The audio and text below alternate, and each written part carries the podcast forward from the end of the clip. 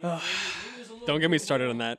Don't get me started on that. Roasted the entire Dolphins franchise when that trade happened. Fourth round pick. Suck my dick. Suck my dick. Just for the love of God, don't do another shitty trade like fucking Ajayi. I swear to God. If that ever happens, they need to fire everyone there. The Weekend Sports Podcast starts now.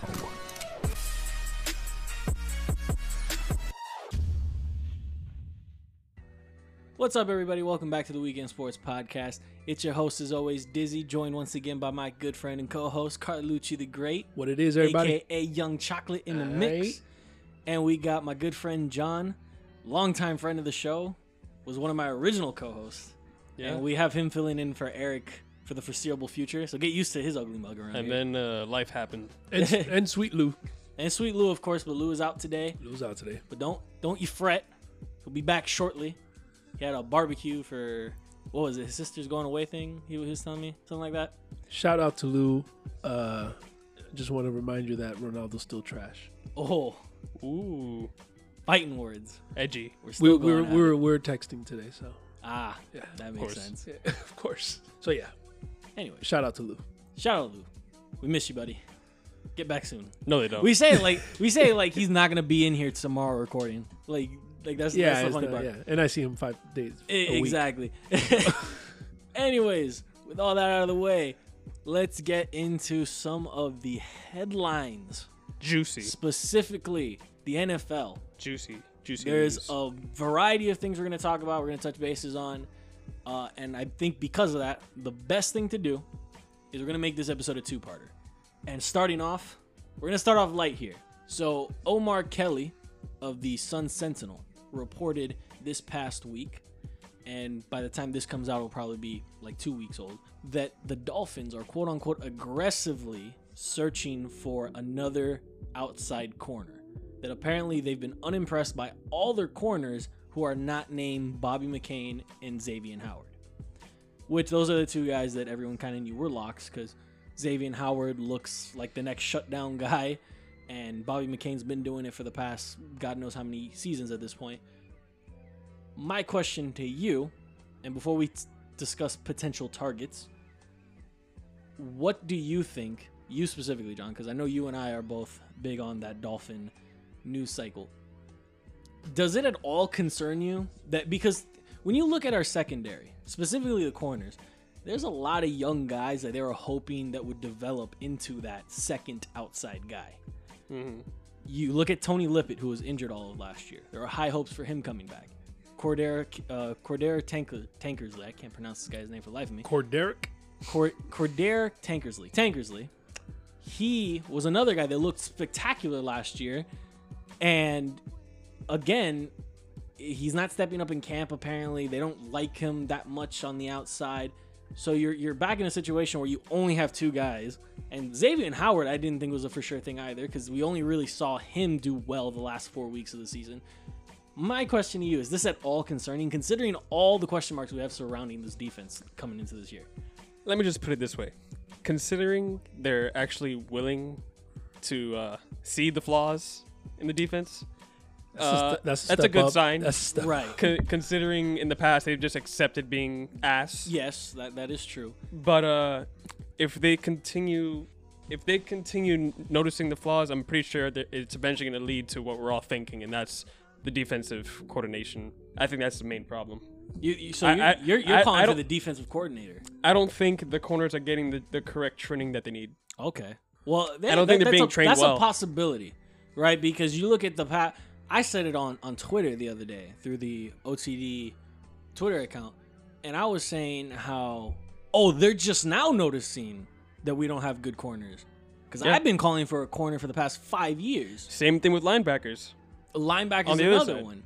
So it it's puzzling that it's only now that they've started to accept it. Yeah, we need to get better on the secondary. hmm But you're saying that they accepted it publicly. Right. Didn't they draft a cor- uh, corner?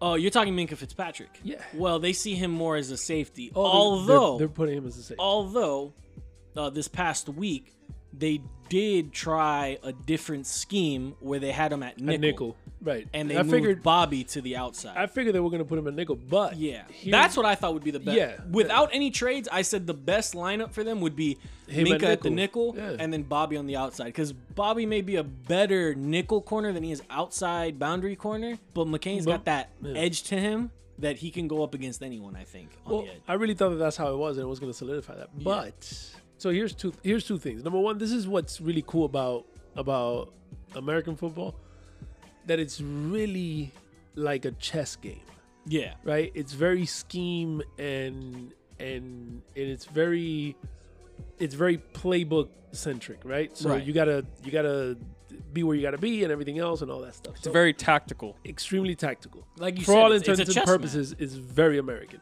Yes. So, so do you? Because I think his point is is uh, really it was well said. It was you might have the talent, you're just not putting the right scheme, matching the right scheme to the talent, right? Yeah, and I So think, you- and that's something to bring up, of course, because I believe in Adam Gase is a good head coach, but he's always been more offensive minded, which then puts that much more pressure on the defensive coordinator to do his job on defense. You also have to consider that Adam Gase is the supposed QB guru. Right. So that's so that's the thing. When you have a, a head coach who is offensive minded. minded, you need a good defensive coordinator to compensate for that, and you need good positional coaches if you really do plan on developing young guys. I think they need a defensive coordinator that has experience training cornerbacks well. Well, to their credit, when they first hired Adam Gase, they had Vance Joseph at defensive coordinator, and I thought he was a decent enough defensive coordinator. But then the Denver Broncos went ahead and gave him a head coaching job, and the rest is history. But I just look at it, and I just, I'm, I'm first of all, I'm happy because I think they desperately needed some help at the outside, and, and not just developing guys. Because I think at some point you need the proven veteran uh, somewhere there, right? But it's it's just it's puzzling that we are now we're now like halfway through the preseason, and now is when they want to start addressing it. It's like the, you should have been addressing this a lot sooner. Well, I understand you wanted to give him a chance in, in training camp, but I just feel like Well, I mean, you, you got to give him the chance. The other thing is this, though. If speaking about giving him the chance, right, or Right. giving them the chance, or Right. giving that defense the chance, right, or maybe giving that defensive coordinator a chance, right, right? Because there there's people that let go of coordinators because they're like, no, no, we have the right talent, yeah, or we have the right personnel. Mm. Or they say, no, you wanted these people here, and you wanted this personnel, and now you're sucking. You know so you you got, yeah, you got to get out. Yeah. So, whoever it is, right. right? But what's the expectations of the team? Expectations probably eight and eight at best. So if you're if you're at We did the predictions on the show uh, not too long ago, and, and me and Lou collectively said six and ten seems like a pretty decent, pretty pretty safe pretty bet, decent, pretty bet. safe bet. So if you're if you're looking at a six and ten team, you would say that three preseason games is not nearly enough right? because even if you figured it out Yeah, in the preseason and you had a decent defense, you're still at best eight and eight. Right. So you're not going anywhere anyway. Okay. So then if that's the case, if, if that's really if you're if you're true to yourself and you're and you're right about that, then take this season to develop that defense and develop the scheme and get the right people for for for whatever holes you're missing. Right. But don't try to don't tr- don't don't sell the farm right now to try to get somebody to come in and buy you one more win or two more wins I get that. by selling the farm Okay. and don't blow up everything just to get another win or another two wins. I understand if you're if you're the Bills and you made the playoffs and you think that one or two guys is going to make that difference, right. then okay, because you're trying to win right now. If you're the Patriots and you go, uh, we only have three years left, so you're trying to win right now. Yeah, you don't care. But if you're somebody that yeah, but if you're somebody that you're if you're the Browns and you're like, look, we got three seasons to figure this out to to make sure that all these moves yeah, plan out, right? If, Right. If you have three seasons, then don't sell the farm. Like, give it some time because, like you said, three three games into the preseason at that, yeah, and you don't like what you see, eh, give it some time. right. But don't. That's just my opinion. Don't move. No, don't move so fast. You're right. You're right. I mean, look. If you're if if you're To a- your a- credit, if you're yes. a middle a, a mediocre team, Yeah, to your credit, you don't sell the farm or anything like that. That makes sense. But there's something to be said when you clearly seem incompetent when it comes to certain positions for Yep. years and years at a time. I still don't know what they're doing at linebacker. Now it looks like there's a bit of a direction because now it looks like we're going to be starting two rookie. Well, technically Raekwon McMillan isn't a rookie, but he was injured all last year, so a rookie. And in Jerome Baker, so you got two young linebackers, athletic guys. So that's a bit of a direction, right? Young linebackers are going to breed our own. They're going to be athletic. They're going to be fast. Yada yada yada. So, okay, I, I'll, I'll live with that.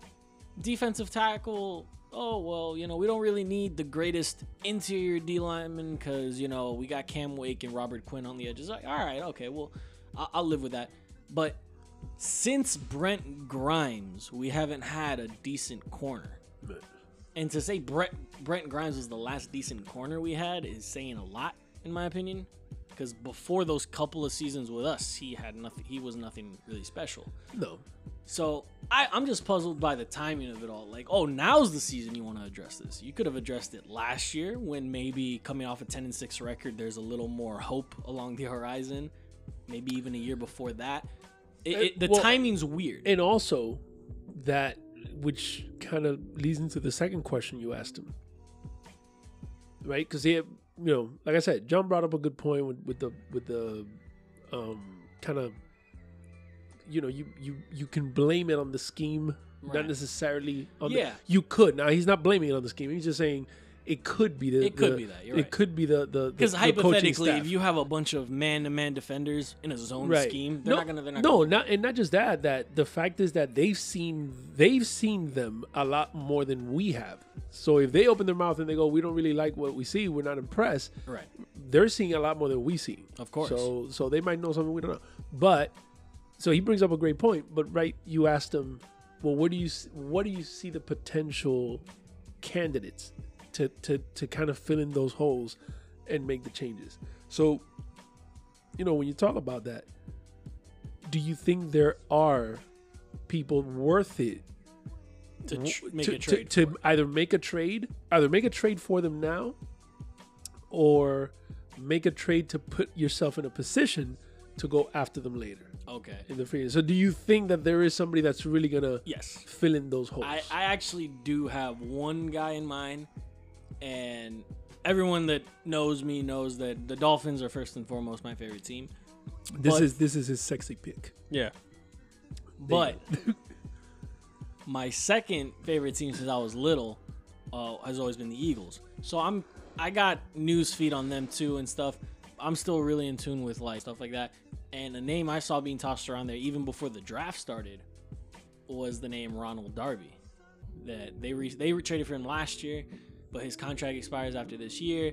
They don't really have the cap space to re-sign him. So as good as a player as he is, and as strong as a training camp and preseason he's had, uh, they they don't think they'll be able to re-sign him this offseason, so they- might move him, especially since they have a, an abundance of corners. If the Dolphins can trade, I would even go as far as high as a second round pick for Ronald Darby, with some assurance that we could re-sign him, of course, which I think we could because we finally cleared up a lot of cap space. I think Ronald Darby, opposite of Xavier Howard, the way he's projecting, with Bobby Nickel, uh, well, Bobby McCain at the nickel, and then you now get to move Minkah back to the free safety with Reshad Jones. That secondary is going to be scary, I if that happens. It's a hypothetical. That's my favorite name out there because I'm a big Darby fan. I thought that trade was spectacular for the Eagles when they did it last year. So if that's a guy that we can get in on, then absolutely. And and we've had some history trading with the Eagles before. We traded for Byron Maxwell, Kiko Alonso. You just eh, traded a, a good player to we them. just traded Jay Ajayi to them. You know, maybe maybe there's a little Don't get me goodwill. started on that. There, Don't maybe get me there's a started but that, there- there's obviously open lines of communication. right. So maybe there's some goodwill there. Like, hey, you gave us Jay Ajayi for fucking pennies. Give us a third rounder. We'll give you Darby, man. You need it. roasted the entire Dolphins franchise when that trade happened. when that trade happened, Yeah, that was that was a that was a rough time. Fourth round pick. But enough of Suck the my Jay dick. Ajayi trade. Suck my dick. the uh, the point that I'm trying to make is that that's a guy that I could see that would have an instant impact. I think, especially on the defense. And with us, well, I don't want to say our D line subpar because we still have Robert Quinn, we still have Yeah. Cam Wake. That's still a very good D line. I don't care who's in the middle at that point. Uh, but I think that's a way to compensate for some of your other weak areas if you have really strong corners on the outside. And I'm of the mindset that I'd rather a really good secondary than a really good front seven. That's always been me. But that's one guy that I would definitely consider a, a huge game changer. I don't know if it'll happen, but if if that's if yeah, that's if all if all the if all the on the table, yeah, if all the, the stars align, right? Yeah. If if if the Dolphins have something that they can offer the Eagles, if the Eagles don't need him throughout the season, right, right? If um, or if the Eagles don't really need him, but the Dolphins have something that can help them now right, get them over the top, than that so all the stars have to align. yeah, obviously. For that to happen, I, I'd rather give him a draft pick.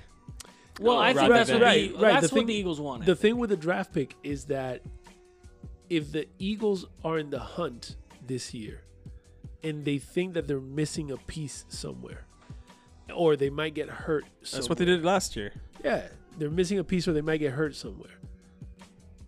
Then you have that star aligning where you might have right. what you're willing to give. like uh, let's say in the event that they uh, one of the defensive ends you know Right. tears a ha- an acl it's like fuck we're still really relevant we just need another edge oh well we have william hayes Right. it's like all right yeah well, we'll pick him up just Right, even if it's just for this year Right. So you we'll could you could you could throw that in there with a late round pick. yeah to, and then that could happen, right? Because if if they're if they're down and out, if the Eagles are down and out, the Eagles are then that opens up the the draft pick because then the Eagles are thinking, okay, we're not going to do anything this year, but we can get a draft pick for next year. right Of course. That that right, but if they're still in the hunt, they're not going to want to trade them away for a draft pick. They're they're going to want to trade them away for somebody that can help now. yeah And you don't want another team to step in and be like, I got what what you need.